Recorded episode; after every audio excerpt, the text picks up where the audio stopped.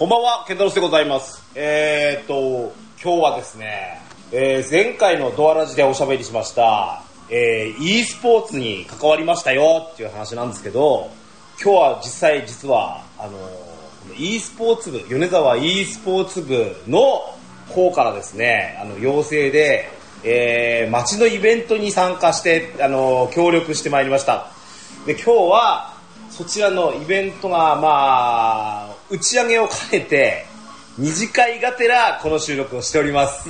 えっと、詳しくは本編の方でお話ししましょう。それでは参りましょう。オープニング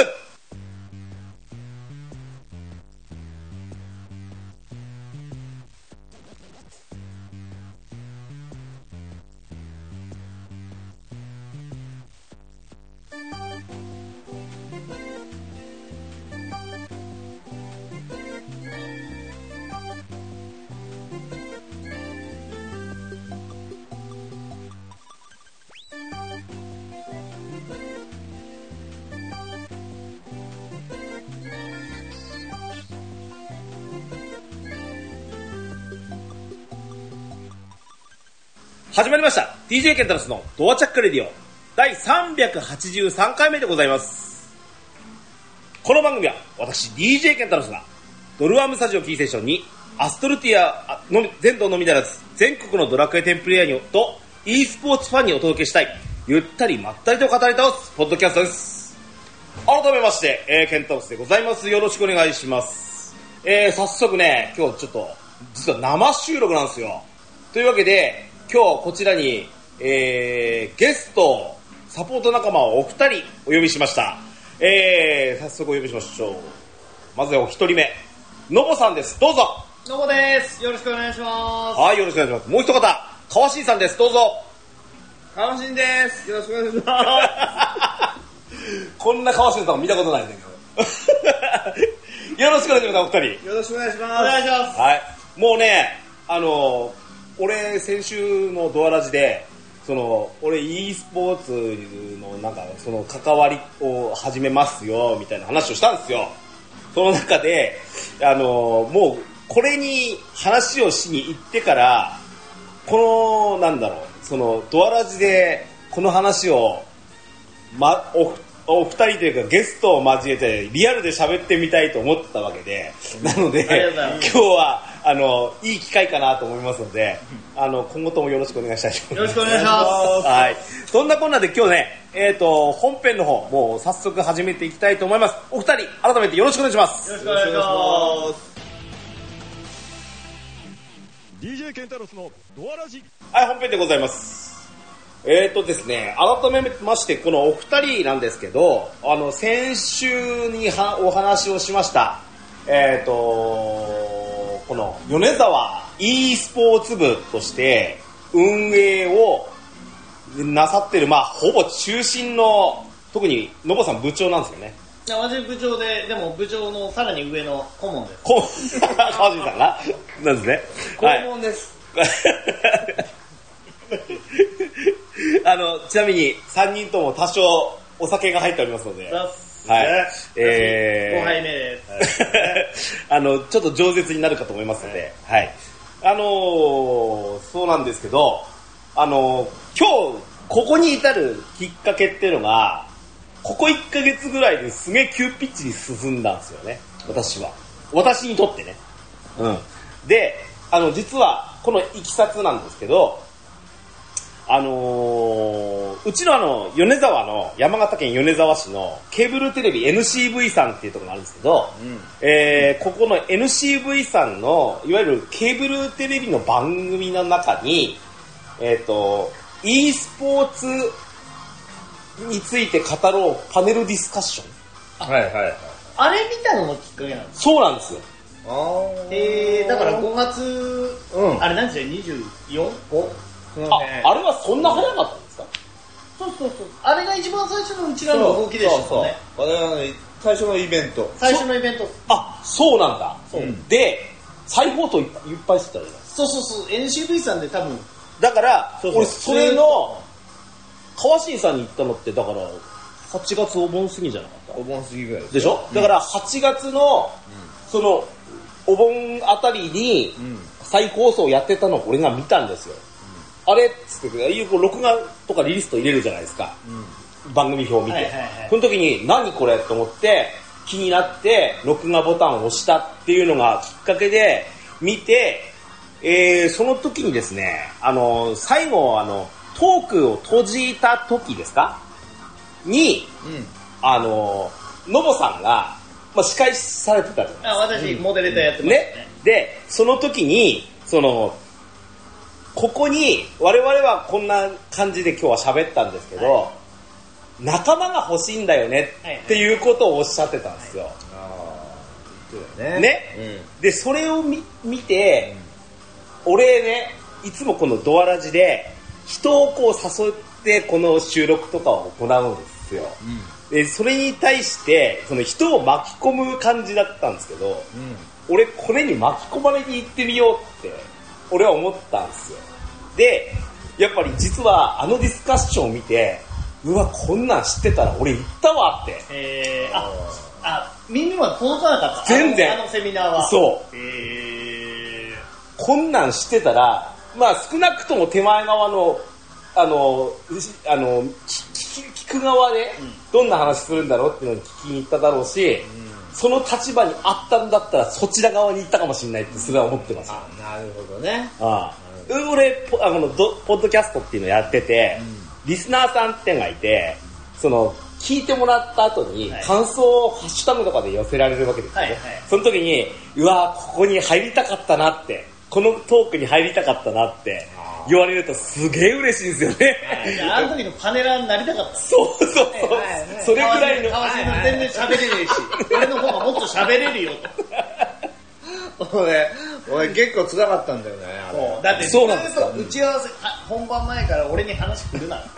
俺に話振るなっていう風に言ってましたもんね。だってさ、なかなか厳しいんだよ、あれ。だからメンツが結構すごいんだでしたねメンツすごい。えっ、と NT NTT の方。NTT スポーツの代表取締副社長の影沢社影沢副社長、うん。あと筧さんですよ、筧さは。ん。が筧さんって筧誠一郎さんっていう方が、あのもうそれこそ本当に e スポーツ業界で言えば大御所中の大御所、大御所？大御所。あの酔ってるんですいませんね。はい。あともう一人、えー、と何君だっけ？えっと、東くん。東東祐介くん。東君は「フォーブスジャパン」のこれから世界を変える30人の若者に選ばれてだから大谷翔平と同じフィールドを立ってるへー。あと大垣君なんかもね、うん。今その米沢で創業して今トリプルワーク。自分で会社立ち上げていろんな仕事しながらやってる子で。へその中で川新さんっていうのね、うん。なんで俺なんだろうって思ったんだけど。ー でもねそこに川新さんがいてであの前回ちょっとちょろっと話したんですけど、う私の仕事絡みでおつながりがある会社さんなもんで、ねそうですよね。でお仕事の依頼に行っはい。ではい、そうですね。ついでに、あの話って何なのって社長さんいらっしゃいますって言って、聞きに行った、あ、ちなみにお二方とも会社の社長さんなんで、私はもう 社員ですけどね、あの、ある会社の社長社社員ですけど、お二人社長なのでね、あの、私もあの、すごく気を使って喋るんですけど、あの、ご仕事のご依頼ついでに、あの話聞かせててくれないっていうふうに言った、頼もうって言ったのがうん、きっかけだったわけなんです。そうなんですね。あの後すぐ連絡くれましたもんね。やったよ、もう。変な人来たけどこれ e スポーツうんそう。していい？って言われてやばそうじゃねやばやばそうな人が来たけど これ巻き込んでいいの？って多いうふうに。分、多分やばそうだと思う e スポーツ部ラインがあるんだけど e スポーツ部ラインに流すんじゃなくてにそうそう俺にダイレクトに来たんですそうそうそう。直直でくれましたもんね。あ何で来てたんだっけかな。そうそうそうそう。ここんな人来たんだけど今度誘っていいの？みたいな感じで来ましたよ。いや、うん、あのね、こんなんだって、川先生来ると思ってないでしょ、そんなの。思ってないよ。うんかといって、俺、のぼさんに直接行くのはもうちょっとね、あの、どういう理由で言ったらいいのかなとかいろいろか、今思えば別にそんなことないんですけど、あ、これ違うね。そうそうそう、うんあったあった。でも実際、え、その後、え、ファーストコンタクトはこの間のそうです、小大。会というか、あそううちらの身内の遊びの時ですもんね。あれをやっぱ川新さんとちょちょっと打ち合わせをっていう話をしながら行ったらまあそこにもうすでにのぼさんがいらっしゃったんで、そこでお話、ご挨拶がてら、ん。ああいう時に何にも俺怖くないんで、全くもって、うん、そこはもう全然、ありましたね。なんですけど、。でも、それ自体がだっていつ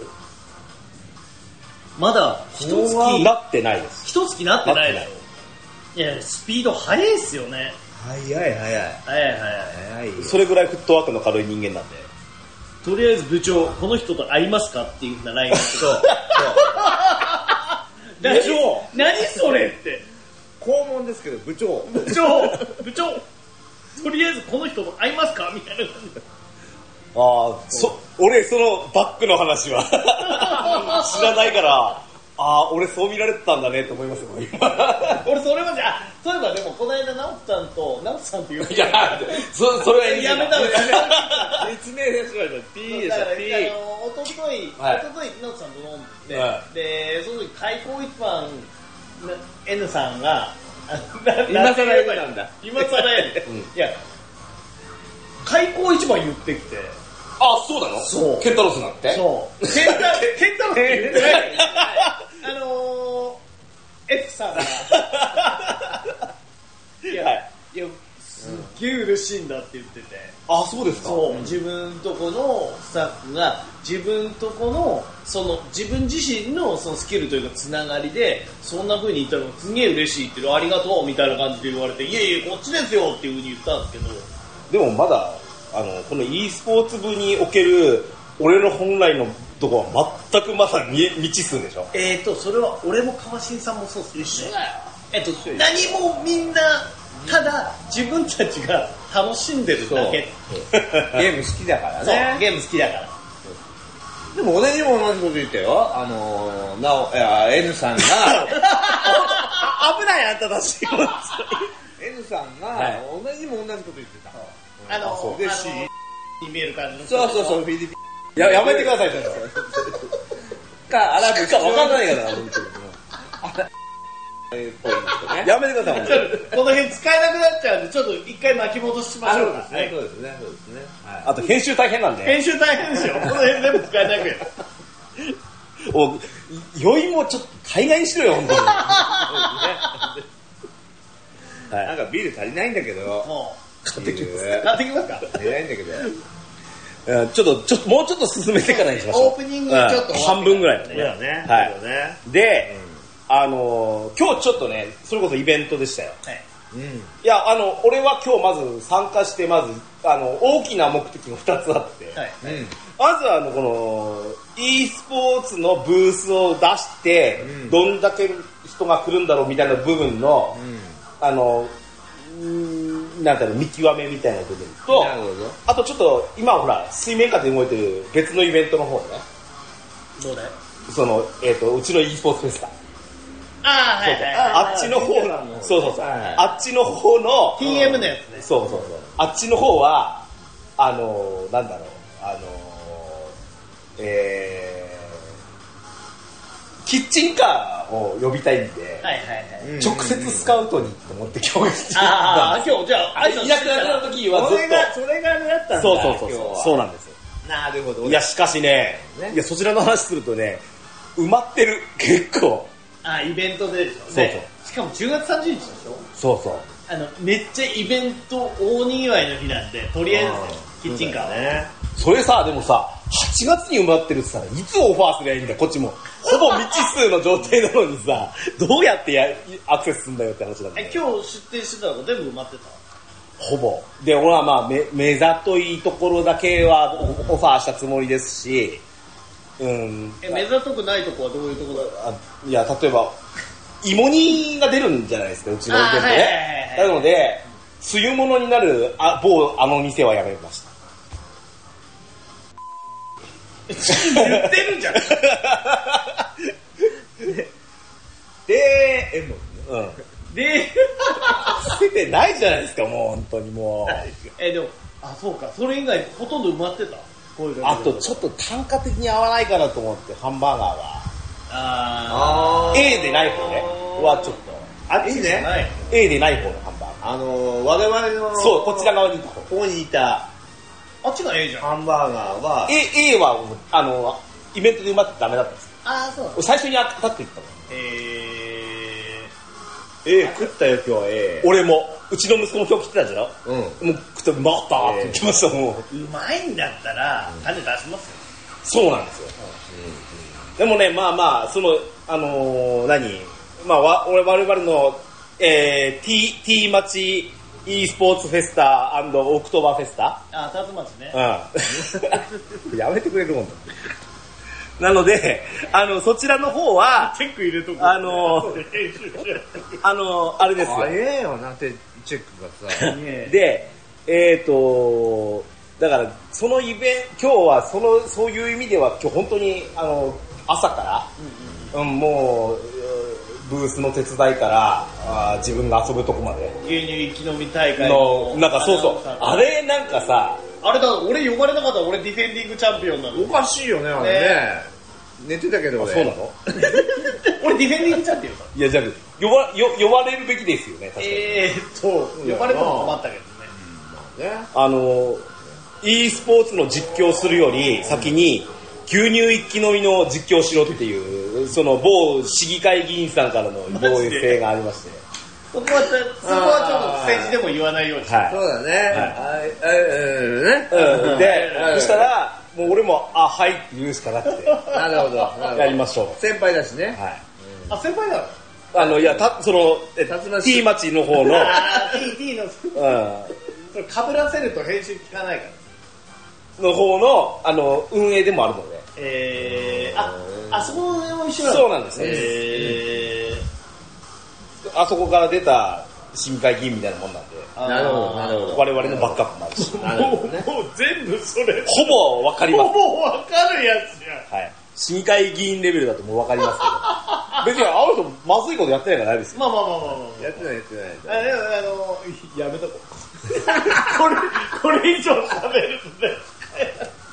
まあそんなね、内輪の話はともかくとしてちょっと真面目にいきますよ真面目にど。うなってんの？ゲームの話だよ。そう、ゲームの話ですゲームの話、ゲームの話。でね、あの、今日思ったんですけど、この e スポーツを、うん。やっぱその、じゃあじゃあ、あれですよ、そのパネルディスカッションの話を少しちょっと絡めていくと、うん。その、どうやってプレーをしようかっていう、その、あの、ちょっとね、目標をやっぱり作っといた方がいいよねって思ってえ、どういうこと？どういうこと？て、で、あの、目標は高くみたいなとこがあって、はいはい。このやっぱり我々が楽しんでるこの e スポーツはテレビゲーム、ビデオゲームなわけですけど、あの、詰まるところ e スポーツ、e スポーツ、e スポーツプロゲーマー、ね、っていうものが出てきたところを考えると、これはもう、まあ本当にプロゲーマーということはこれでお金を稼ぐ、食ってるっていう人ですよね。うん。だから、あの、あの時も、のぼさんが言ってたんですか、あの、プロの、その、棋士、将棋、ああ、はいはね、それから、その、囲碁もそうでしょ、囲碁は俺よくわからんんですけど、あと、プロの雀士って思いますよね。い。うん。うん。そういうのを含めて、その、いわゆるテーブルゲーム。なわけですよ。うん将棋も囲碁も麻雀も。うん。同じことだと俺は思ってて、まやっぱり、ある一定層から上は、将棋のプロは認めるけど、プロゲーマーは認めないって人いるじゃないですか。これは、やっぱ同一線上に我々が水準を上げていかないといけない。と思っては俺いるんです。よ。うん。だからゲーム、だから実は先ほど、まあどうせ絡むからなんですけど、その、えっ、と、うちの町内で、その e スポーツフェスタっていうのをしますってなった時に、その、一種反対層が出てくるなって俺は思ってたんですね。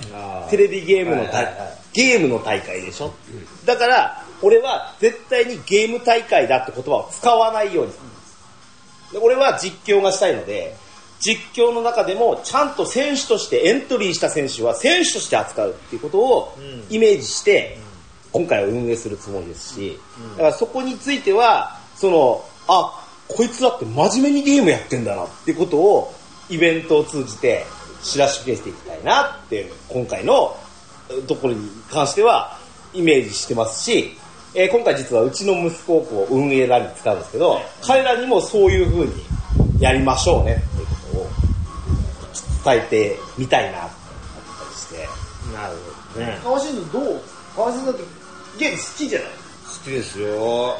かなり。でめっちゃ好きじゃない、うん。マジで、うん。でも理解していただけない周りのメンバーも結構いるじゃない？で年代的にも。どうどうなん実際さっきほど、あの、N, N さんから、N, N 社長さんから、あのね そう言われたあって言ったんですよ N さんはねあんまり認めてないね。あ、そうなんだ。え認めてないというかなんだろう。うーんなんだろうな。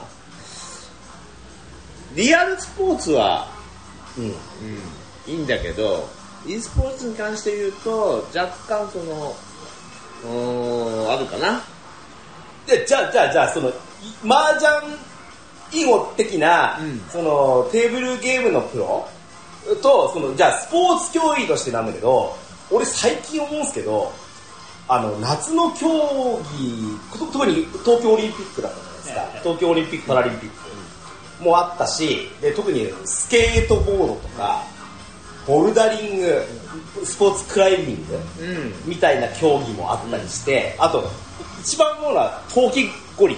はいはいはい。冬季オリンピックってすごいゲームチックなものが増えてきてる。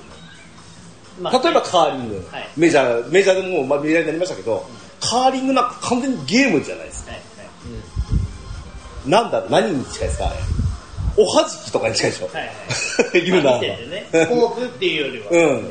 うん。かなり頭脳ゲームに近いところだと思うんですけど、実際そういうふうにゲームチックなものが入ってきてるのであれば、それはやはり同じ土俵とは言わないまでも、例えば、何こんアメリカのオリンピックは参考競技になるらしいじゃないですか。はい e スポーツか、うんあでもそれこそ日本でも2026年のアジア大会から e スポーツが正式競技になるっていうのはもうほぼほぼ路線で決まってるんで、うん。あ今度愛知大会ですけども、うんその時に e スポーツを正式競技に多分その年が日本の e スポーツが一気に広がる年だっていうふうには言われてますけどね。へ今あのケンタロウさんおっしゃられたあの私は2つあると思っていて今 e スポーツを広めようとしてる人ってあの結構多くの人が e スポーツだってスポーツと一緒だよ。e スポーツだって頑張ればかっこいいじゃん e スポーツだって今し仕事とつながるよとかこの路線を語る人ってたくさんいると思っていて、うんで俺もそうだったんです、うん関わる前はーうん。でも今もう一方で思うのは今日のワッサでもそうでしたけども、もう一方で思うのはいや違うゲームは純粋に楽しいんですうん。うん。うん。とりあえずこの楽しいっていう風な部分なんで楽しいのに蔑まれなきゃいけないのいいね。そそこいいですね。そこめっちゃ大事だと思うんですよ。そうそれはあるね。だから、みんなあの e スポーツとかそのゲーム好きな人って今,、今はね、あのー今の流れとしていかにしてゲーム嫌いの人をうまく言いくるめようかっていう風なうんうん論調に流れてるじゃないですか。あるね。そう。れはうん感じる。でしょ、うん。だって e スポーツっても所詮ゲームです。いや、うん。e スポーツだって今プロ選手がいて、うん。いや e スポーツによって救われてる人もいて、っていう風な綺麗事とは言います。ただそういう風な話でまとめようとしてるじゃない。ですか、でも本来って言えばゲームもそうなんですけどもサッカーだってなんでやるっつったらと楽しいからやるんですよ。なるほどね。そうですよね。麻雀、うん。なんでやるの？めちゃくちゃ面白いからやるんですよ。ゲームなんでやるの？E スポーツがかっこいいからじゃないの。純粋にゲームが楽しいからやるうん。ここを伏せてそうね。宣伝してって俺は意味ないと思ってる。確かにね。で今日それをすごい感じて今日だってね純粋にさあの20年ぶりにいや20年前にストツブやってたんです。もうやったか分かんないですっていう風船来るじゃないですか、ん。やってて2試合やっただけですよ、めっちゃおもろい。そうなんゲームって面白くない？いや、そりゃそうです。いや、面白いからずっと続けて、もうな30年以上やってますけどね。でしょ？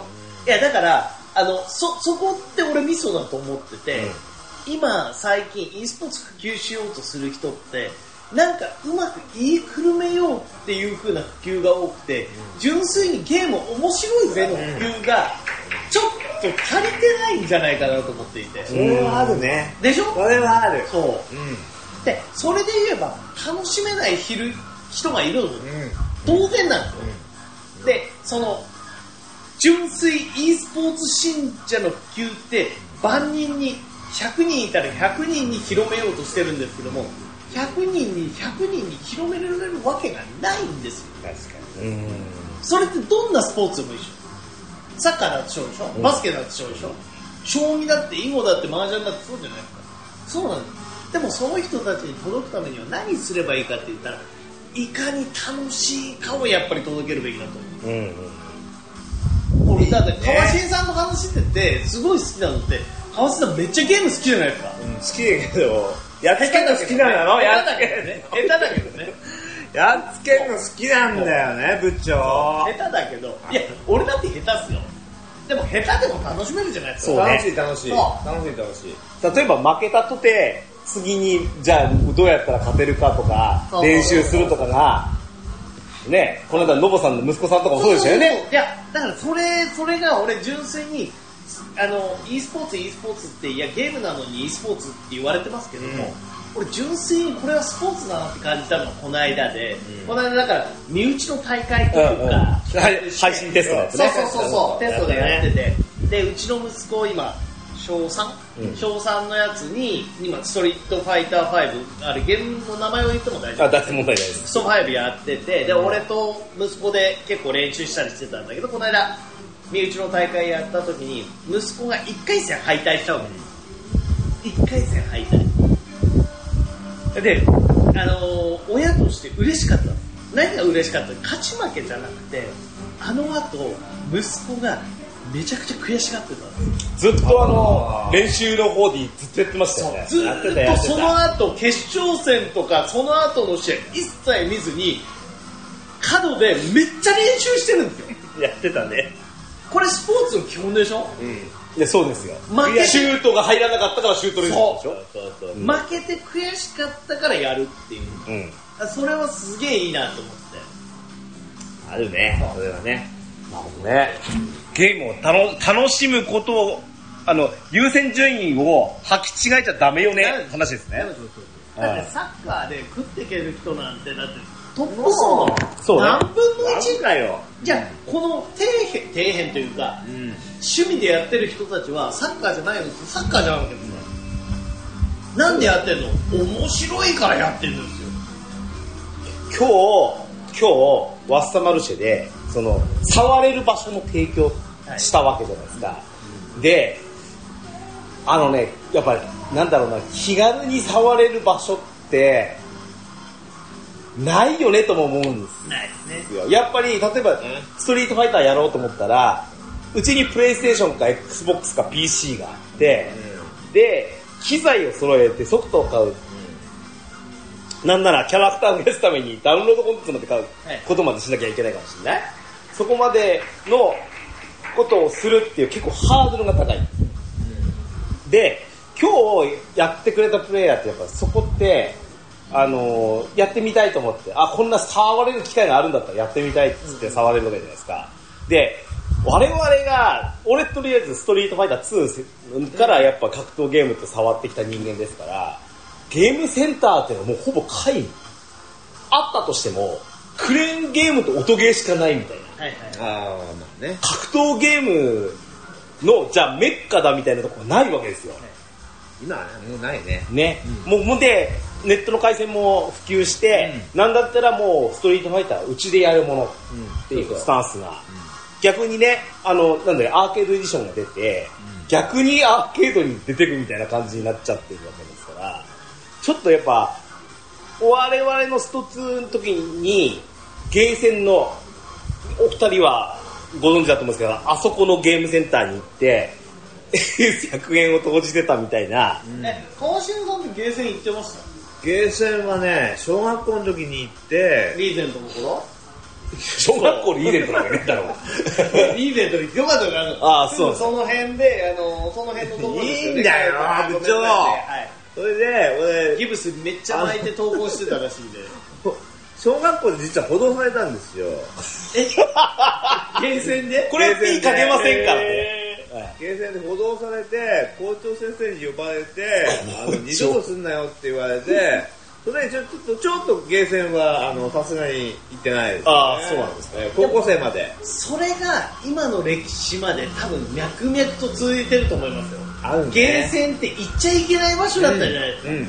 補導される場所そうえそうそうなんであの頃からゲームを悪にされたんですようん、ね、されてたね。だ。からそれはファミコンの出現からなんですけど実際ね、まあ、アーケードゲームっていうのはもうその実すでにありましたけど確かにいやもう暗がりで俺が行ったゲーセンなんてご存知だと思うんですけどあそこの角にあったやつですよ、中央のや暗がりでさいわゆるカツアゲされそうなゲーセンだったしてたんじゃないのケンタロウ。あよいよいそんなことしませんよつ。鶴川？鶴川でしょこの風貌まあ的に。そうですね、そうですね。よくいい、いや、失礼だな。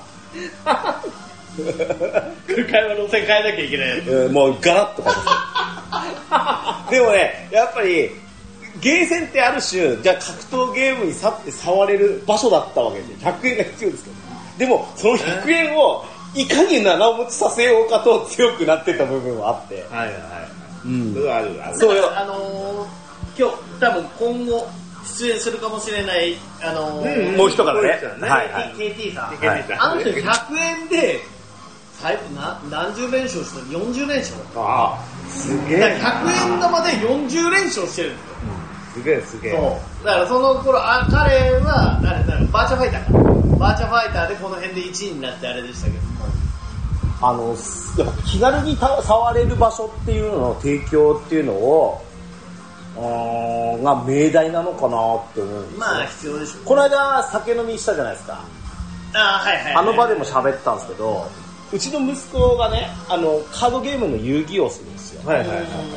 高校生、もうやっぱうちの息子も巻き込まれてやり始めたりっていうのがあるんですけど、あの、C が、S が、S がですねがですね S がですねゲームショップ S がですよねはい。あそこで、あの、毎週、ん月何回かはもう完全に遊戯王のこのオープン大会を、ああ、やってんだね。やってるやってる。なあそこ行くことあります？あるよね。行くと必ある、何ずやって個かあるけど。人いたのあんまり見たことない。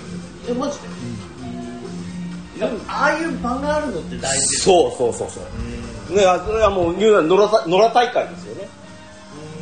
野良大会って賞金とか賞金がかかったりはおそらくしないのかな。年に何回かあるの名誉のために戦ってる。そうそう。であとはそういう楽しむためまさに楽しむためですよ、えー、なるほど。うん、で息子もたまにさそのただでなんか一応フリーなんですけどなんか抽選があるらしいんです出場の、えー。まあ、それはともかくとしても。でもそういう場があるっていうのがを聞くとでうちの息子から何そういうその e スポーツみたいに関わる。そのどこでもやれるっていうところがあると例えば俺らみたいのは酔ってやりたくなるよね。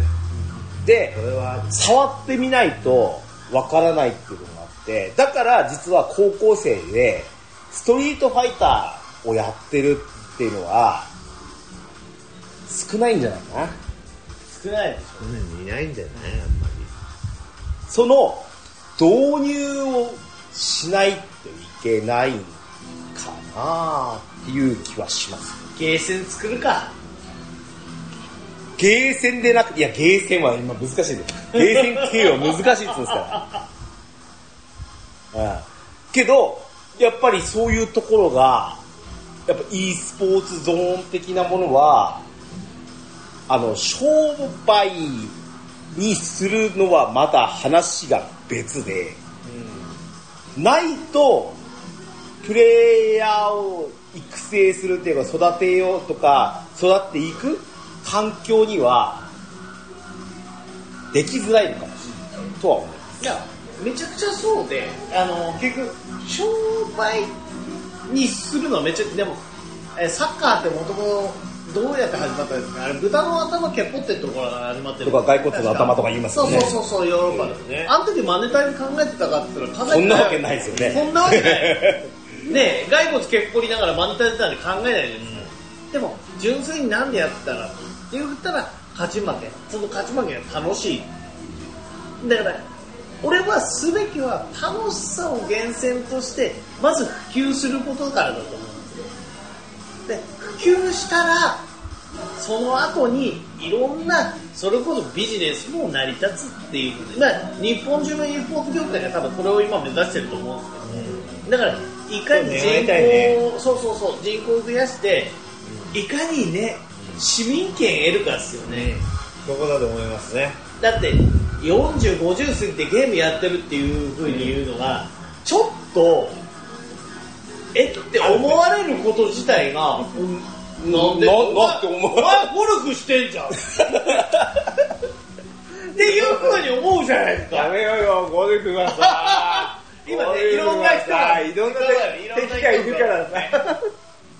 いえ、や、何違うの？っていうわかんないそうお前それはもう麻雀やってんじゃん。そうそう、それは思う。麻雀やってんじゃん、ゴルフやってる。人によってはパチンコスロットやってんじゃん。そうそうえ、なんでゲームは？そんなに人によってはね、ゲーゴルフと麻雀は仕事仕事だからなっていう人もいるそうそう、いるんだよね。ゲームは仕事だからって言われたら多分非難合々だと思いますよ。でも最近ね、俺、隠してないんですよ。はいはいはいい。や、今まで隠してたんじゃないですよ。はいはい全然もなくて、例えば、じゃあその先ほどから話で言う N さんに漏れ漏れてしまったっていう、なんだ漏れてしまったって。いう話はおかしいですけど、この間ごちそうさまでした。わけではないんだけど、あの、例えば、その、あいつが、例えばじゃあ、俺がこのまま、この、その DJ ケンタロスって名前を使って、この、まあ、米沢 e スポーツ部を、まあ、ベースにというか、この、e スポーツキャスターって言いたくなるんですよね。ね。その、実況みたいなことをしながらすると、例えば、まあちょっと後ほどおしゃべりますけど、我々のそのなんかこう、イベント的なもののプロデューシングみたいなものをしながら、そうするときに、うち実況を出しますよ。とかになるあいいね。その時に、俺に声がかかるっていうの、まあそれが、その優勝であれ無償であれですよ。で、その時に、まさか自分、前回のドアラジでも言いますけど、まさかその DJ ケンタロスをこの街で使うとは思ってもみなくて、はいはい。で、あの、そのうち走行してるうちに、君何？仕事先でね、君何？何？そああいう実況の仕事もしてんの？みたいなことにならないとも限らない。その時に、あ、そうなんですよ。いう話とかもするときに、その、なんだろう、小馬鹿にされるのは嫌ですよね、ですか。いやそれはやっぱ好きだからこれに関わっていきたいっていう部分としてはやっぱやっぱなんだろうな俺はなんていうか今回は自分から何かをアクションを起こそうと思ったのではなくお二人に巻き込まれてみようと思ったんですよこれは俺はねしてやったりというか大正解だったなと思います自分であそうなんだ。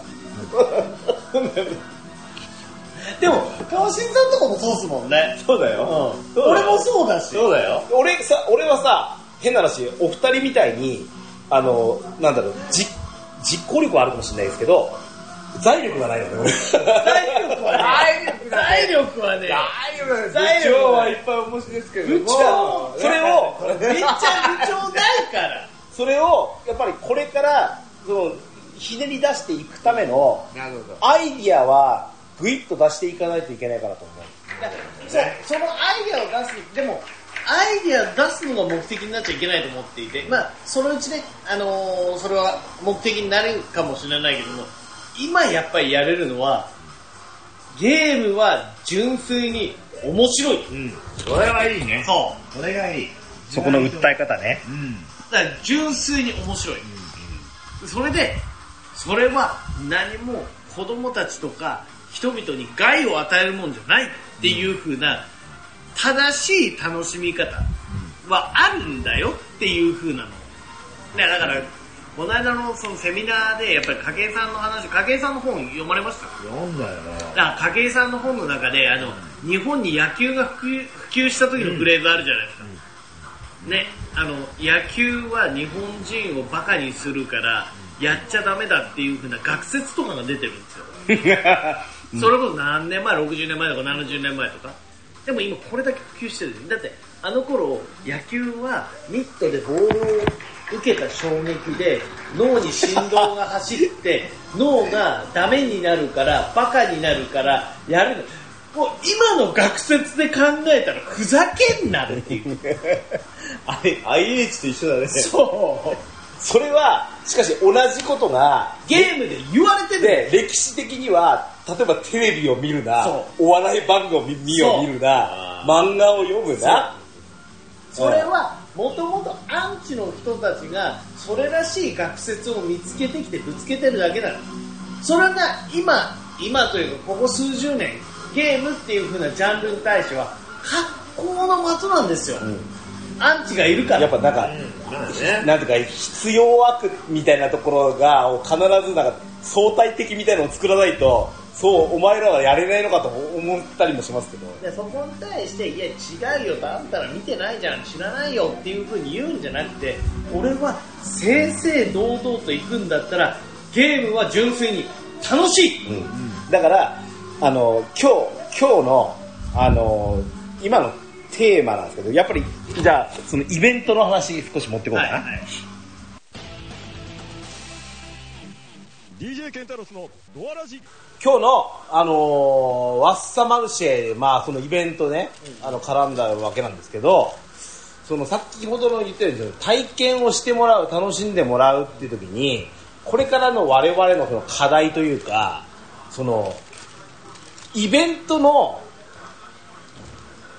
数を打つ、その、とにかく体験してもらう機会を増やすっていう意味を、やっぱり大事にしていかないといけないかなっていうのは先ほどの話だったと思うんですけど、これこれについてちょっと喋ってみたいんですけど、さっき、お、川尻さん面白かったんですけど、我々も撤収作業してたんですよね。はいはいあの時に、オファーが来たんですよ。新イベントの。で、いや、いや、あれ見て、あ、やっぱやってみる価値ってあるんだねって。大学の？山田ね。ね、あのー、あれは何えー、何ですか？学園、学園祭か。なん。かですかうん学祭学祭。に出店してくれる、あの、体験ブース作ってくれないかと。そうそうそう本当に？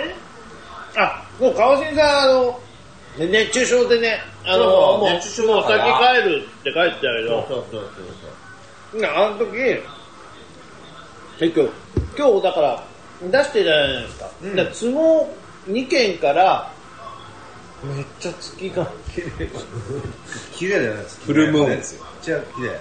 あ2件からオファーあっておあのこのブースここにも出してくれない？あそこにも出してくれない？ででも片付けやってた時に来てたのは山田でしたよへえ、あ、そうなんだ。だからあの加藤さんは、うんうんこう前向きに考えたいって言ってて、うんうん山田先生の、なんて言うんだっけ？あの学祭学祭でブース出してくれませんかって言われて、はいはいはいはい。めっちゃいいと思うなるほどね。こういうのが、例えばやっぱやってると、か声がかかるようにうん。しなきゃねですよね。だからその、なんだろう、数を打つための仕掛けをどうやるかっていうのが、宿題かな、我々のね。なるほどね。一件目の方で聞いてるからさ、ああ、あのースタートの時ね。そうそうそうそうはいはいはいはいだから、あ、やっぱ興味ある人いるんだな、なんて言われて終わってたんだけど、二件もあるとね、うん。なんか需要あるんだなって思うよね。いや、だからさ、その、なんだっけ、あ、そうそうそうそうそう、ケンタロウさんでさっき言ってたけど、うん。どうやって広めるかっていうふうに言ってたじゃん。うん。ごめん、全然もう本当に繰り返しの話なんだけども、楽しんでる人が楽しそうに楽しくやるっていうふうなのが俺一番だと思うのね。そうね。だからブース作ってる人間が楽しくやってりゃ、今日みたいに声かかるわけですよ。それって、結局、やってることが楽しいと感じる以上に、やってる人たちが楽しそうにやってるって 大丈夫これ。むせた。やってる人たちが楽しそうにやってる。この雰囲気大事だと思うんですやるんだよね。言うたでしょじゃあゲームやってる人たちって楽しそうにやってないのかって言ったらやってるんですよただやってるのうちでなんですよねまあね。家でめっちゃ楽しそうにやってるじゃないですか、うん、やってるやってる。でも他のスポーツってサッカーバスケ野球、楽しそうにやってるけどもあれって野外でやってて他の人見てるわけですよ、うん。あのうちのシーンを他の人が見ればあやりたいかもなると思うんです。よだからすんげえ明々白々ですげえ単純に家でやってる楽しさ仲間内でやってる楽しさを外でやって周りの人に見てもらいましょうよっていう風なのが一番イベント出店で重要なことだと思う。んですよ確かにね。なるほどね。イベントに目的持つとかそういう風なことよりも、イベントでうちらが楽しんでるっていう風なのを最大限見てもらうっていう風のが、俺は一番いいかなと思ってて。確かに。俺だってあれだもんね、ロボちゃんがやってる時に子供見てたもんね。そうそうそうそうそうそう。なんかやりたそうに見たもんそうね。今日もブース、ブースとか子供とか来なくても、うん来ない時にじゃあうちら対戦しますって、そうちらやってるとパッて振り向くと子供たち見てるんですよ。見てるよねあ、じゃあ、じゃあ次やるかみたいな。うん。そうそうそうそう。ただ単純に画面で楽しい映像に人が来るかってそうじゃなくて、やっぱそれを楽しんでる人間に人、やっぱり集まるんですよね。それが一番重要かなって思いますけど。わかるね。今回も、えっ、と、今今日のブースは、えーストリートファイター5のブースと、うんと右側にそのスプラトゥーンの、ちょっと触ってみるところと、スマッシュブラザーズが触れるようなところを作って、なんで、あの、実は、今日、今日面白いのが、外部モニター、あれの効果ってすごいよね。ああ、そうそう今日そうは今日はスプラトゥーンしてましたけど、あれで、あ、何やってんだってパッと分かって、で、あれだけを見てる人もいるし、で触ってみたいっていう人もいるし、あのーああいう風にその、触らせてみる工夫みたいなのを、したいなやっぱ、回数を。そこの仕掛けだよね。うん。だから、どんなイベントに乗っかっていくのも、俺はありだと思うしね。いいと思う。だから集客が多いイベントの特にで、今日、今日も話してたんだけどさ、あの俺はね、俺はやっぱり、なんだろう、やっぱりさっき言ってたの、自分が楽しむっていうのが前提なんで、今更、ね、やろうかなと思ってます。スプラトゥーン、今日、昨日3発売日になったし、俺も。ね、スマッシュブラザーズも、やっぱ子供たちで人気でやろうかなと思うけども、なんだろう、義務としてやるって面白くないじゃないうん。うん。うん。でもエペとかは川島さん面白くてやってるんですよそうだよ。そうだよ。俺もストファイはやっぱ面白くてやってるんですよ、実は、実は、ロボ部長、俺ストファイはやったことなかったから、スト2も。一つも。えマジで、うん。へえだから義務でやってた感じ。うーん、まあ、それも多少あるかもしれないね。うんうんうんうん。ただ、格ゲーは興味はあったから、はいはいはい。やってみたんだけど、実はじんわり面白いのよね。面白いじんわり面白い。うん面白い最初、ほら、ロボ部長にやっつけられまくったから、はいはいはいあーみたいな感じだったんだけど、これが、そうでしたからねこれが、下打ち下打ちだね下打ちだねこれが、意外にやっぱりゲーム好きなもんだから、面白いんだよね、やりだすと。うん。だからそれと一緒で、多分、スプラトゥーンと、あの、なんだっけ、スマブラやり始めると多分めっちゃ面白いんだと思う。面白いと思ううん。だってやっぱりたでもだって、えー川新さん50 50、そうですね。俺も仲間です10代で今から新しいことを覚えるって結構限界あるじゃないですか。辛いんだよ。辛い辛いんだよ。うん。でも、面白い。面白い。面白い。いや、そっち、何が、でだから今日、今日もブース設けてて、俺、俺自身はターゲットは俺と同世代だと思ってるんですよ。うんうん。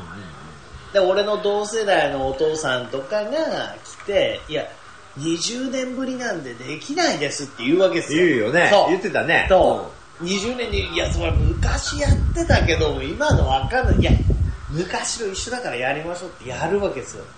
で、ほんの5分10分一緒にプレイするわけですよ。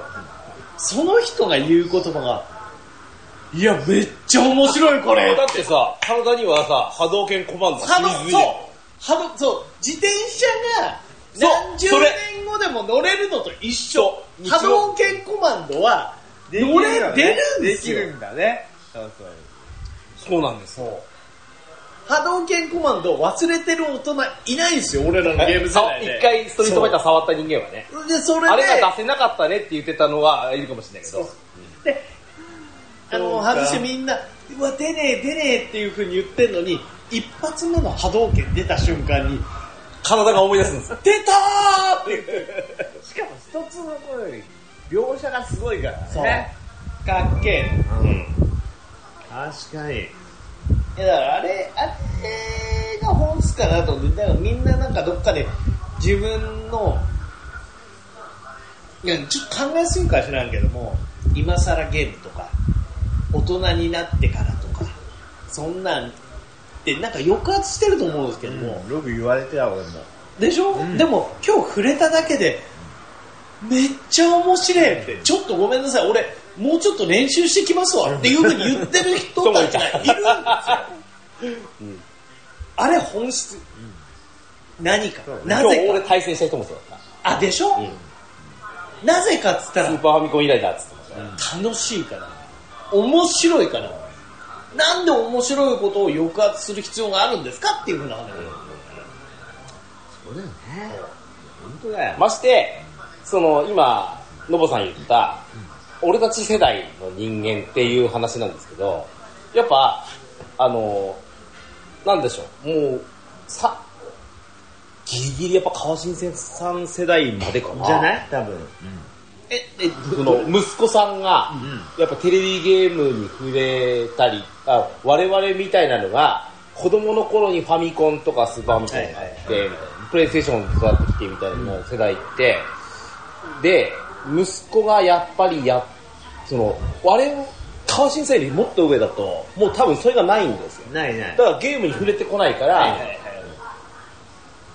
あの、さっきの前半戦で言ったら、ゲームは悪だみたいな。ゲームあるうんゲームは子供がするもんだみたいなことになって、来ないとも限らないと思うんですけど、我々のそのゲームをやってきた世代、なんだったら、えー競技いらしてたことで、ちっちゃい子を連れてきたお父さんお母さんっていうのは、例えば30代にもいかない、20代、もう、言うならばテレビゲームで育ってきた世代です。うん。うん。うん。うん。彼らがお父さんお母さんになってるわけで、その世代は、やっぱこう、触ってみたときに、まあ、ストリートファイターと逆に言うのが今度、古すぎるのかもしれないですけどね。いやそこら辺の、その、うあの、なんだろう、ジェネレーションっていうのはあるんですけど、うん。だって、うちらの世代って人格形成にゲームって、ぬ多少関わってるんですよ。うん。だって、そのゲームに関してゲームやりすぎて怒られたのもそうだし、ゲームを通じて友達ができたもそうだし、ゲームのストーリーで泣いたもそうだし、ゲームのストーリーが今でも残ってる。そそういう風なのいっぱいあるじゃないですか。だって人格形成の中にあるでしょ。で、ゲームが人格形成の中に入ってるっていうこと自体を、なんでそんなにあなたたち下げ進むの？本当だよね。そう。あるある。だって楽しいからそうじゃん。うん。だと思いますよね。ねだって彼女とゲームすることだってあったかなありました？ありましたね。ありましたありました。あった。あ、俺もあったな。やめようか、そえ、れ。そ その辺の話やめた方がいいですね。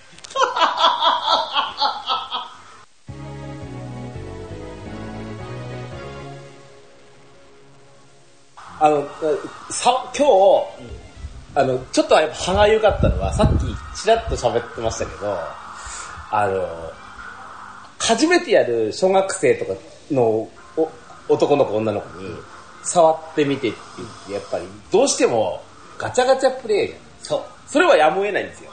そうだね。しょうがないよ。いや、あれって他のゲームでもそうなんじゃない？のだってスプいやラトゥーンだってさ、スプラトゥーンだって、スマブラってそうなのよ。みんなこうやってガチャガチャってやるところから始める。そうです、そうです。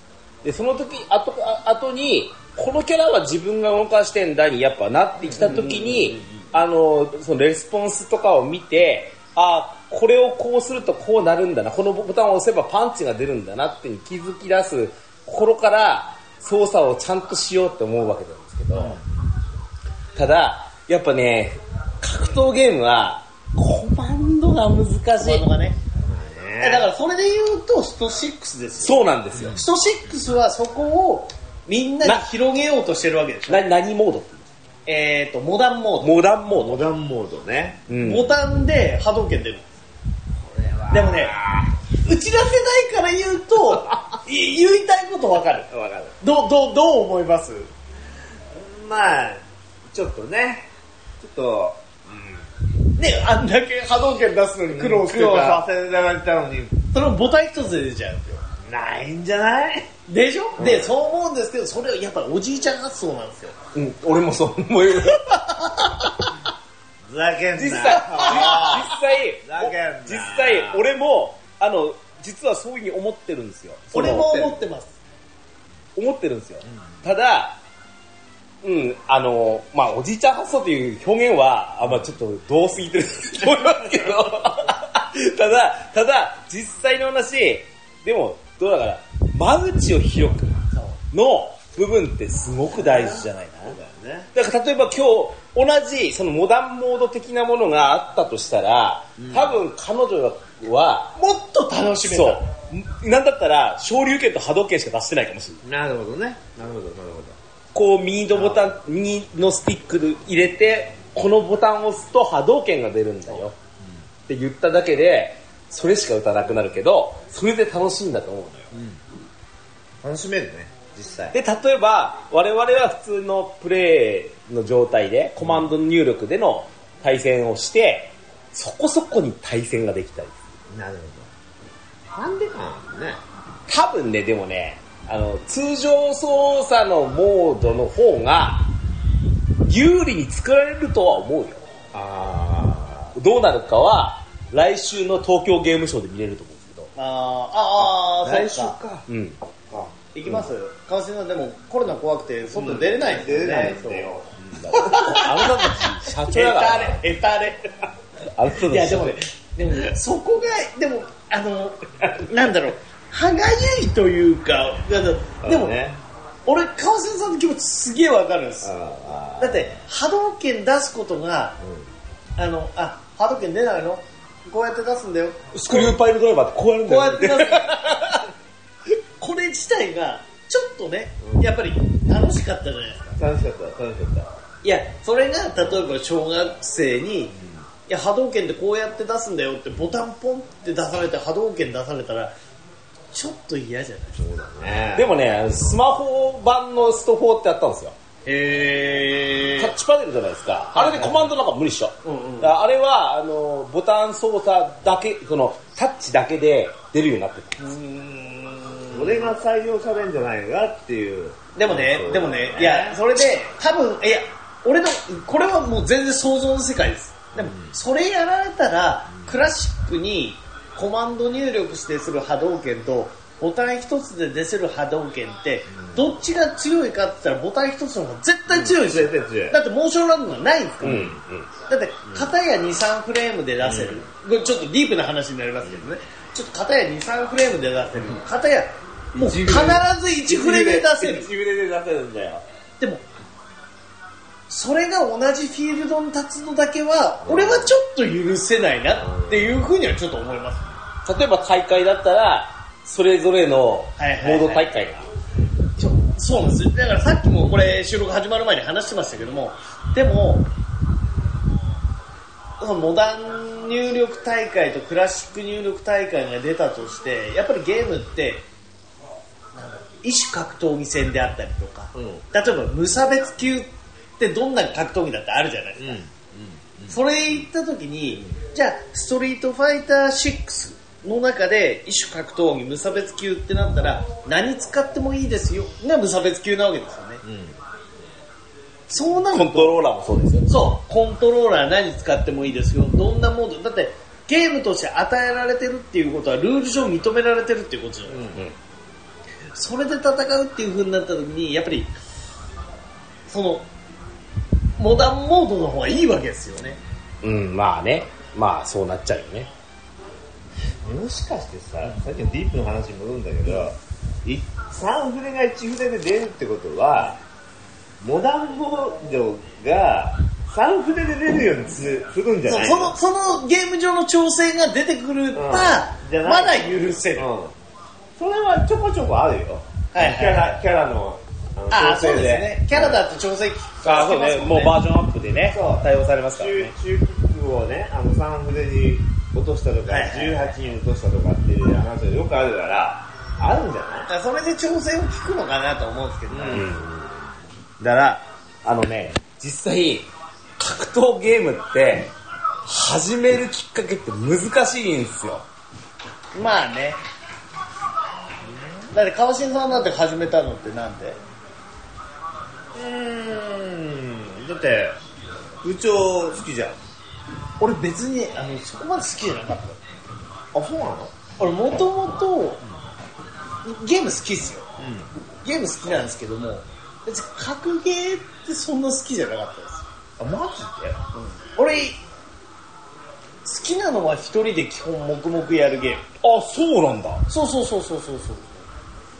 うーん。だから基本的にロープレイですよ。あ、ロープレか。ロープレイロープレイあ、そっか。うんだから、あれだ、ときめきなんだ。ときめきはね、ときめきは、あの、基本なんだろう。ネタで言ってますけど、まあ、光一が好きなんで、光一をようやってたからあれだけども、なるほどね。基本的にやってるゲームで、ドラクエ3とか10回以上クリアしてるし、あーそういう世代でしょうね。そうそうそう、だから、一人で黙々成長させて完全にやり込む方が好きです。で、だから格ゲーも今でも一番好きかって言われたら別にそうでもない。